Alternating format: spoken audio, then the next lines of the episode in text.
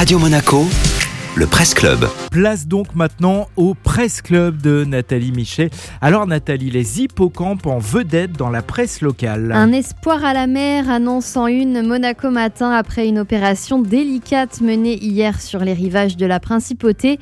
Sept jeunes hippocampes nés en captivité ont été relâchés sur le littoral monégasque afin de donner un coup de pouce à cette espèce protégée considérée comme quasi menacée.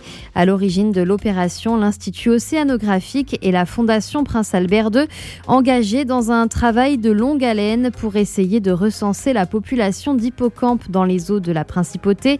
Entre juin et septembre 2020, explique Monaco Matin, il aura fallu 160 heures de plongée sous-marine pour repérer trois hippocampes mouchetés. Trois seulement, oui, parce que ces petits chevaux de mer maîtrisent à la perfection l'art du camouflage. L'observation à l'œil nu est donc très compliquée.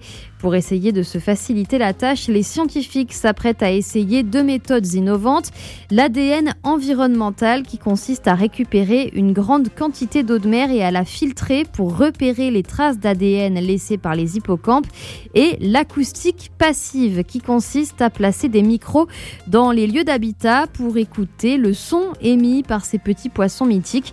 Oui, les hippocampes émettent du son. J'espère qu'on pourra vous faire écouter ça bientôt sur Radio Monaco. C'est passionnant, merci Nathalie.